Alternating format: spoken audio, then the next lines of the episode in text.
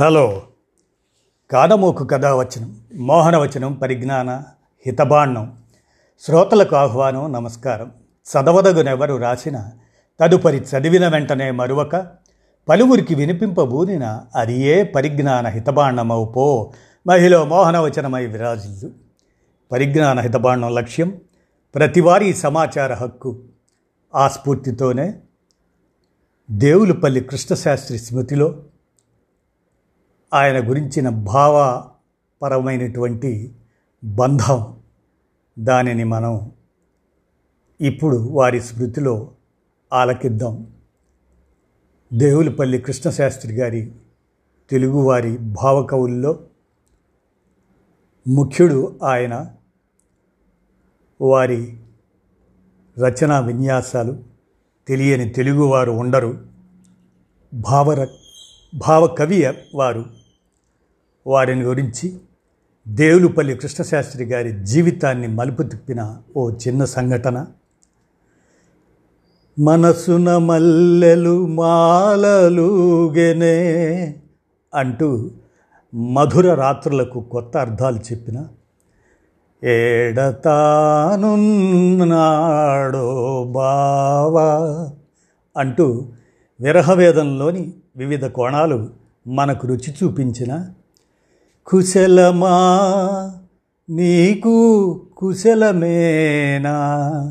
అంటూ ఆలు మగల మధ్యన ఉండాల్సిన అనురాగం గురించి కాబోయే దంపతులకు ప్రేమతో చెప్పిన తొందరపడి ఒక కోయిల ముందే కూసింది.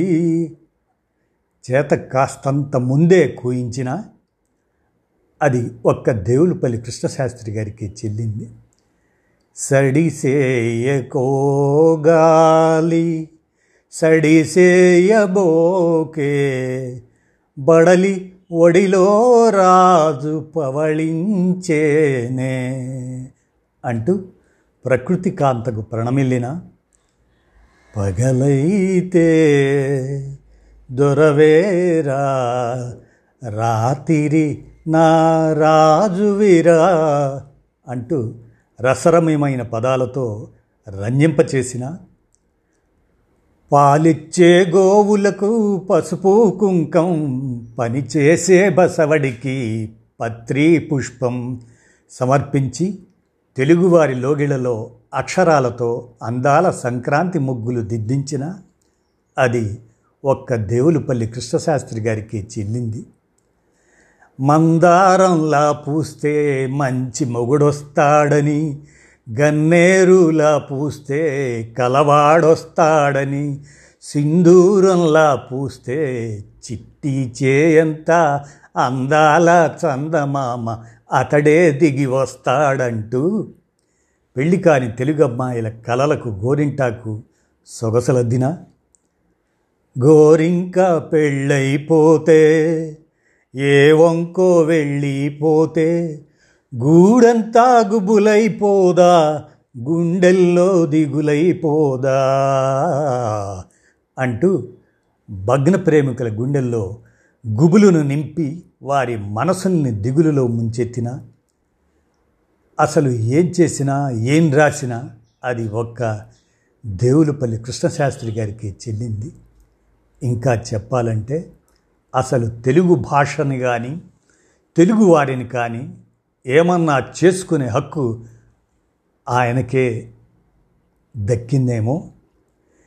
జయ జయ జయ జయ ప్రియ భారత జనయిత్రీ దివ్యదాత్రి అంటూ తను అపారమైన దేశభక్తితో ఏకంగా భరతమాతనే పరవశింపజేసిన ఈ ధన్యజీవి తదనంతరం మన తెలుగు వారందరి కేర్ ఆఫ్ అడ్రస్గా మారారు. మరి అంతటి కృష్ణశాస్త్రి గారు తెలియని తెలుగువారు ఎవరన్నా ఉన్నారంటే? అది శాస్త్రి గారికి కాదు. వారి సాటి తెలుగువారమైన మనకే ఎంతో అవమానం. ఎన్నిసార్లు విన్నా ఎన్ని తరాల తర్వాత విన్నా ఇప్పటికీ ఎంతో కొత్తగా అనిపించే ఎన్నో ఆణిముత్యాలను మన తెలుగువారికి అందించిన ధన్య చరిత్రలు శ్రీ దేవులపల్లి కృష్ణశాస్త్రి గారు అటువంటి పరమ పుణ్యాత్ములైన శాస్త్రి గారు అదేమి వింతయో కానీ వ్యక్తిగత జీవితంలో మాత్రం ఎనలేని విషాదాన్ని చవిచూశారు. ఆయన మనకు భావ తత్వబోధన చేసిన కృష్ణశాస్త్రి గారు క్యాన్సర్తో తన మాట్లాడే శక్తిని పూర్తిగా కోల్పోయినా పెద్దగా బాధపడలేదు కానీ తన కంటి వెలుగైన తన ముద్దుల గరాల పట్టి సీత అకాల మరణాన్ని మాత్రం జీర్ణించుకోలేకపోయారు. కూతురిని కోల్పోయిన బాధ కృష్ణశాస్త్రి గారిని మానసికంగానే కాకుండా శారీరకంగా కూడా బాగా కొంగతీసిందనే చెప్పాలి. అదే సమయంలో ఆర్థిక సమస్యలు కూడా వారిని చుట్టుముట్టి మరింత ఉక్కిరి బిక్కిరి చేశాయి. ఈ గంగకెంత గుబులు ఈ గాలికెంత దిగులు అంటూ ప్రకృతిలోని ఎన్నింటి గురించో దిగులు పడ్డ శాస్త్రి గారు తన వ్యక్తిగత జీవితంలో మాత్రం చెప్పుకోలేని బాధలను అనుభవించారు. సరిగ్గా ఆ సమయంలోనే మరపురాని ఓ చిన్న సంఘటన ఆ రోజుల్లో జరిగింది. చిన్నదే అయినా ఆ తరువాతి కాలంలో ఈ మహత్తర సంఘటన వనల్ల మనం కొన్ని మధురమైన పాటల్ని వినగలిగాం. తెలుగు చిత్ర పరిశ్రమలో బహుశా కొద్ది మందికి మాత్రమే తెలిసిన ఈ సంఘటన పంతొమ్మిది వందల డెబ్భై నాలుగు డెబ్భై ఐదు ప్రాంతంలో మదరాస్ మహాపట్టణంలోని ప్రముఖ సంభాషణల రచయిత గొల్లపూడి మారుతీరావు గారింట్లో జరిగింది. మద్రాస్ కేంద్రంగా తెలుగు చిత్ర పరిశ్రమ మూడు పువ్వులు ఆరు కాయలుగా కళకళలాడుతుందే రోజులు అవి. చిత్ర పరిశ్రమకు సంబంధించిన చిన్న పెద్ద అందరూ అప్పట్లో మద్రాసులోనే ఉండేవారు. గొల్లపూడి మారుతీరావు గారు కూడా మద్రాసులోనే ఉండేవారు. ఈ మహత్తరమైన సంఘటన జరిగిన రోజున పొద్దున్న మామూలుగానే ఆ పూట ఎప్పట్లాగే తన పనులు ముగించుకొని ఉదయం ఎనిమిదిన్నర గంటల సమయంలో మారుతిరావు గారు బయటికి వెళ్ళడానికి సిద్ధమవుతుండగా ఒక ఫియట్ కారు వచ్చి ఆయన ఇంటి ముందాగింది. పొద్దున్న ఎవరో మహానుభావులు అనుకుంటూ మారుతిరావు గారు కొద్దిగా ఆశ్చర్యంగా చూస్తూ నిలబడిపోయారు. ఆయన్ని మరింత ఆశ్చర్యానికి గురి చేస్తూ కారులోంచి మహాకవి దేవులపల్లి కృష్ణశాస్త్రి గారు కిందకి దిగారు. అంతటి మహనీయులు తన ఇంటికి వచ్చారనే ఆనందంలో కాసేపు ఉబ్బి తబ్బిబ్బైపోయిన వెంటనే తేరుకొని మారుతిరావు గారు శాస్త్రి గారికి ఎదురెళ్ళి సాధారణంగా వారిని ఇంట్లోకి ఆహ్వానించారు. కాఫీ పలహారాలు అవి పూర్తయిన తర్వాత శాస్త్రి గారు తనకేదో విషయం చెప్పాలనుకొని కూడా చెప్పటానికి సంశయిస్తున్నారని అర్థమైంది మారుతీరావు గారికి. మెల్లిగా తను కూర్చున్న కుర్చీలోంచి లేచి శాస్త్రి గారి దగ్గరికి వచ్చి ముందు కుంగి ఆయన మోకాళ్ళ మీద చేతులేసి ఆయన మొహంలోకి చూస్తూ లోగొంతుకలో ఎంతో ఆప్యాయంగా అడిగారు మారుతీరావు గారు. మాస్టారు మీరు నాతో ఏదో చెప్పాలనుకుని కూడా చెప్పలేకపోతున్నారు. నా దగ్గర కూడా సంశయిస్తే ఎట్లా చెప్పండి? అంత మరీ పరాయి అయిపోయానంటారా? తానెంతో ఆరాధించే తన గురువుగారు తన ముందు కూడా మొహమాట పడుతున్నారన్న అక్కసుతో కావాలనే కాస్త నిష్ఠూరాలాడుతూ మాట్లాడారు మారుతిరావు గారు. అప్పుడు జరిగిందండి.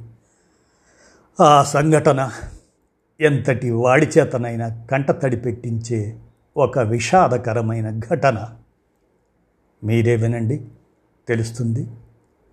శాస్త్రి గారికి ఆ రోజుల్లో స్వరపేటికకి క్యాన్సర్ సోకటం వలన గొంతు పూర్తిగా మోగబోయింది. అందుకని ఆయన ఎక్కడికి వెళ్ళినా ఒక పలక బలపం చేతితో పట్టుకొని వెళ్ళేవారు. ఎవరికేం చెప్పదలుచుకున్నా ఆ పలక మీదనే రాసి చూపించేవారు. మారుతిరావు గారు తన దగ్గరకు వచ్చి అలా అడగంగానే శాస్త్రి గారు ముందుగా ఒక పేలవమైన జీవం లేని నవ్వు నవ్వారు. ఆ తర్వాత తల ఉంచుకొని పలక మీద చిన్న చిన్న అక్షరాలతో దాదాపు ఓ రెండు నిమిషాల పాటు చాలా పొందికగా ఏదో రాస్తూ ఉండిపోయారు. ఆ తర్వాత అదేంటో చదవమని పలక మారుతీరావు గారి చేతికిచ్చారు. అందులో ఏముందో చదవడానికి మారుతీరావు గారికి ముందు ఒక పావు నిమిషం పట్టింది. ఆ తర్వాత అందులోని విషయాన్ని సంగ్రహించి జీర్ణించుకోవడానికి ఇంకో అర నిమిషం పట్టింది. ఆ పైన లోపలి నుండి తన్నుకుంటూ వస్తున్న దుఃఖాన్ని ఆపుకోవడానికి మరో నిమిషం పట్టింది. నాకు ఉషస్సులు లేవు ఉగాదులు లేవు అంటూ తెలుగు సాహితీ లోకాన్ని ఉర్రూతలూగించిన ఈ మహామనిషి జీవితంలోంచి నిజంగానే ఉషస్సులు ఉగాదులు వెళ్ళిపోయాయా అనుకుంటూ కాసేపలా మౌనంగా ఉండిపోయారు మారుతీరావు గారు. ఏం సమాధానం చెప్పాలో వెంటనే అర్థం కాలేదు. అసలు అట్లాంటి విపత్కర పరిస్థితి ఒకటి తన జీవితంలో వస్తుందని కూడా ఆయన ఏనాడూ ఊహించలేదు. అయినా వెంటనే తనను తాను తమాయించుకొని తల ఎత్తి శాస్త్రి గారి వైపు కాసేపలా చూస్తూ ఉండిపోయారు. పెరిగి విరిగితి విరిగి పెరిగితి కష్టసుఖముల సారమెరిగితి పండుచున్నవి ఆశలెన్నో ఎండిరాలగా పోగలిగితి అన్నంత దీనంగా ఉంది. అప్పటి కృష్ణశాస్త్రి గారి ముఖస్థితి ఎప్పుడు తళతళలాడే జరి అంచు ఉన్న పట్టు పంచెలో కనపడే శాస్త్రి గారు ఆ సమయంలో కేవలం ఒక మామూలు ముతక పంచెలో కనపడ్డారు. చాలా బేలగా మారుతీరావు గారి వైపు చూస్తున్నారు. దుఃఖాన్ని దిగమింగుకొని మారుతీరావు గారు మళ్ళీ పలక వైపు చూశారు. మారుతీరావు నా పరిస్థితులేమీ బాగాలేవయ్యా. చాలా ఇబ్బందుల్లో ఉన్నాను. ఓ ఇరవై వేలు అర్జెంటుగా కావాలి. అందుకని నా కారు అమ్మేద్దామనుకుంటున్నాను. నీ ఎరకలో ఎవరన్నా స్థితిమతులుంటే చెప్పు. అమ్మేద్దాం. నాకు తెలుసు నువ్వు చాలా బిజీగా ఉంటావని. కానీ తప్పలేదు. అందుకే పొద్దున్నే వచ్చి నిన్ను ఇబ్బంది పెట్టాల్సి వచ్చింది నా కోసం ఈ పని చేసి పెట్టవయ్యా మారుతి. గొప్ప సాయం చేసిన వాడివవుతావు. తన కనురెప్పలు వాలిస్తే ఎక్కడ తన కంట్లో నీళ్ళు జారి మాస్టారి మీద పడి బాధ పెడతాయో అని తనను తాను సంభాళించుకుంటూ మారుతీరావు గారు శాస్త్రి గారి మొహంలోకి కాసేపు అలా తదేకంగా చూస్తూ ఉండిపోయారు. ఆ తర్వాత మెల్లిగా లేచి వెళ్ళి శాస్త్రి గారి కాళ్ళ దగ్గర కూర్చొని మాస్టారు మీ పరిస్థితి నాకు అర్థమైందండి. కానీ కారు కూడా లేకుండా ఈ మహాపట్టణంలో ఏం అవస్థలు పడతారు చెప్పండి. మీరు అన్యదా భావించనంటే ఒక్క మాట చెప్పమంటారా? అంటూ ఆయన మొహంలోకి చూస్తూ ఆయన అనుమతి కోసం అన్నట్లుగా ఆగారు మారుతీరావు గారు. అదే పేలమైన నవ్వుతో చెప్పు అన్నట్లుగా తలాడించారు శాస్త్రి గారు. ఆ ఇరవై వేలు నేను సర్దుబాటు చేస్తాను. ఆహా అప్పుగానే లేండి. మీకు వీలు చిక్కినప్పుడు ఇద్దరు కానీ నాకేమంత తొందర లేదు అవసరమూ లేదు. దయచేసి నా మాట కాదనకండి. వెంటనే తల ఉంచుకొని శాస్త్రి గారు మళ్ళీ పలక మీద ఏదో రాసి మారుతిరావు గారికి చూపించారు. నా వల్ల నువ్వు ఇబ్బంది పడటం నాకు ఇష్టం లేదయ్యా. ఇది శాస్త్రి గారు రాసింది. అయ్యా నాకేమి ఇబ్బంది లేదండి. తండ్రి లాంటి వారు మీరు. ఇబ్బందుల్లో ఉంటే చూస్తూ ఊరుకోమంటారా చెప్పండి. అయినా దేవుడి దయ వల్ల నా పరిస్థితి బాగానే ఉందిలేండి. ఇంక మీరు దయచేసి నా మాట కాదనకండి. దానికి శాస్త్రి గారు ముందు కాస్త పేలవంగా నవ్విన ఆ తర్వాత కష్టాలన్నిటినో కడుపులో దాచుకొని తన పిల్లల కోసం ఒక నాన్న నవ్వే ప్రేమపూరితమైన చిరునవ్వు నవ్వారు. దాన్నే అంగీకార సూచకంగా భావించి మారుతీరావు గారు అన్నారు మాస్టారు ప్రస్తుతానికి అంత డబ్బు ఇంట్లో లేదు. బ్యాంకు నుండి తీసుకురావాలి. సాయంత్రం కల్లా తెప్పించి పెడతాను. పర్వాలేదు కదా?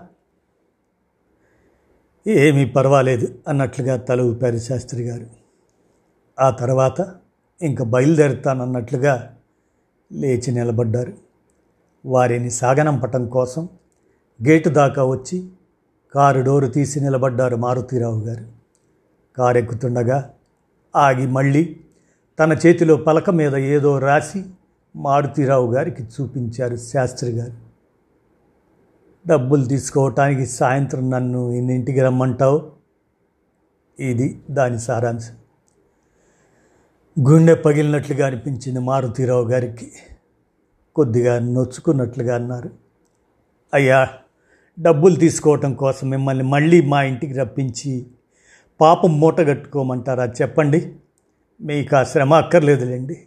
సాయంత్రం నేనే డబ్బు తీసుకొని మీ ఇంటికి వస్తాను. సరేనా?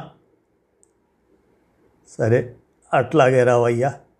వచ్చి భోంచేసి వెళుదువు కానీ అని మళ్ళీ పలక మీద రాసి మారుతీరావు గారికి చూపించి కారెక్కేశారు శాస్త్రి గారు.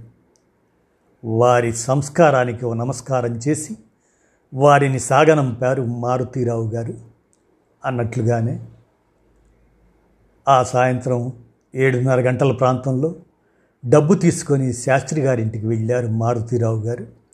వారికి డబ్బులు అందించి భోజనాలు చేసి బయలుదేరే ముందు శాస్త్రి గారితో అన్నారు మారుతీరావు గారు. మాస్టారు మరీ చనువు తీసుకుంటున్నాను అనుకోకపోతే ఓ మాట అడగచ్చు అంటారా అడుగు అన్నట్లుగా తల ఊపారు శాస్త్రి గారు. వీలైతే మళ్ళీ పాటలు రాస్తారా? నవత వాళ్ళేదో కొత్త సినిమా తీస్తున్నారట. దాంట్లో ఏదో తెలుగు భాషకు సంబంధించి ఒక పాట పెడదాం అనుకుంటున్నారట. మిమ్మల్ని అడిగే ధైర్యం లేక నన్ను అడిగారు కనుక్కొని చెబుతానన్నాను. మళ్ళీ పాటలు రాయకూడదు. మీకు కాస్త వ్యాపకంగా ఉంటుంది. ఏదో వేన్నీళ్ళకి చన్నీళ్ళు మాదిరి నాలుగు రాళ్ళు వస్తాయి. ఏం చెప్పమంటారు? సరే కానివయ్యా నీ మాట ఎందుకు కాదనాలి? పలక మీద రాసి చూపించారు శాస్త్రి గారు. ఆ తర్వాత కొన్నాళ్ళకు నవత వారి సినిమా సాంగ్ రికార్డింగ్ ఏబిఎం స్టూడియోలో ప్రారంభమైంది. ఆ రోజు అక్కడ రికార్డింగ్లో సంగీత దర్శకులు జీకే వెంకటేష్ గారు కృష్ణశాస్త్రి గారు ప్రముఖ గాయని సుశీల వంటి మరికొంతమంది ప్రముఖులు కూడా ఉన్నారు. అందరూ కూడా శాస్త్రి గారు రావటంతో చాలా సంతోషంగా ఉన్నారు. ముందుగా శాస్త్రి గారి పాటతో రికార్డింగ్ మొదలైంది. మధ్యలో శాస్త్రి గారు రాసిన చరణంలో ఎక్కడో ఒక చిన్న డౌట్ వచ్చి జీకే వెంకటేష్ గారు శాస్త్రి గారి దగ్గరికి వచ్చి ఏదో చెవిటి వాళ్ళతో మాట్లాడుతున్నట్లుగా చాలా పెద్ద గొంతుతో అడిగారు.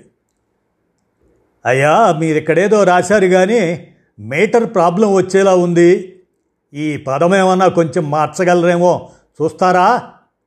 అని దానికి సమాధానంగా శాస్త్రి గారు తన పలక మీద ఇలా రాశారు. దానికేం భాగ్యం? తప్పకుండా మారుస్తాను. కానీ ఒక చిన్న విషయం. నేను మాట్లాడలేను కానీ నా చెవులు బాగానే పనిచేస్తున్నాయి. గమనించగలరని మనవి. అది చదివి జీకే వెంకటేష్ గారితో సహా అక్కడున్న పెద్దలందరూ శాస్త్రి గారి సెన్స్ ఆఫ్ హ్యూమర్కి హాయిగా నవ్వేశారు ఆ తర్వాత శాస్త్రి గారి పాటతో సహా ఆ సినిమాలోనే అన్ని పాటలు రికార్డింగ్ పూర్తయిపోయాయి. సినిమా కూడా షూటింగ్ ముగించుకొని విడుదలై పెద్ద హిట్ అయింది. ఆ సినిమా కోసం శాస్త్రి గారు రాసిన పాట ఇప్పటికీ మన తెలుగు రాష్ట్రంలో ఏదో మూల వినపడుతూనే ఉంది. ఆ పాటే అమెరికా అమ్మాయిలోని పాడనా తెలుగు పాట. పరవశమై మీ ఎదుట ఈ పాట. మీ పాట. ఆ తర్వాత కృష్ణశాస్త్రి గారు మరికొన్ని మంచి పాటలు మనకు అందించారు. వాటిల్లో ముఖ్యంగా చెప్పుకోవలసినది ఆరనీకుమాయి దీపం కార్తీక దీపం కార్తీక దీపం సినిమా. గోరింట పూసింది కొమ్మ లేకుండా గోరింటాకు ఈ గంగకెంత దిగులు ఈ గాలికెంత గుబులు. శ్రీరామ పట్టాభిషేకం. ఆకులో ఆకునై పువ్వులో పువ్వునై మేఘ సందేశం మొదలైనది. ఆ తర్వాత వయోభారం వలన శాస్త్రి గారు పాటలు రాయటం పూర్తిగా తగ్గించేశారు. నారాయణ నారాయణ అల్లా అల్లా నారాయణమూర్తి నీ పిల్లలమే మేమల్లా అంటూ పరబ్రహ్మ ఒక్కడే అని ఎంతో సున్నితంగా లోకానికి చాటి చెప్పిన విశ్వకవి శ్రీ దేవులపల్లి కృష్ణశాస్త్రి గారు తన కవితామృతంతో తెలుగు శ్రోతల్ని అమరుల్ని చేసిన తాను మాత్రం నింపాదిగా మనందరినీ వదిలేసి నీ పదములే చాలు రామా నీ పదధూళియే పదివేలు అంటూ ఫిబ్రవరి ఇరవై నాలుగు పంతొమ్మిది వందల ఎనభై నాడు తన శ్రీరాముడి పాదధూళిని వెతుక్కుంటూ వేరే లోకాలకు ఆ వైపు సాగిపోయారు. అంత లజ్జ విషాద దురంత భార సహనమన కోరవలేని ఈ పాడు బ్రతుకు మూగబోయిన నా గళమ్మునన్ కూడా నిదురబోయిన సెలయేటి రొదలుగలవు ఇకనేమాయే కృష్ణపక్షం. జాతీయ గీతం అనిపించే జయ జయ జయ ప్రియ భారత జనయిత్రి దివ్యదాత్రి రచయితగానే గాక ఎన్నో సినీ లలిత సంగీతాలను లలిత గీతాలను మనకందించిన శ్రీ దేవులపల్లి వారి గురించిన ఈ స్మృతి రచన మీ కానమోకు స్వరాన జ్ఞాపకాలుగా వినిపించాను. విన్నారుగా? ధన్యవాదాలు.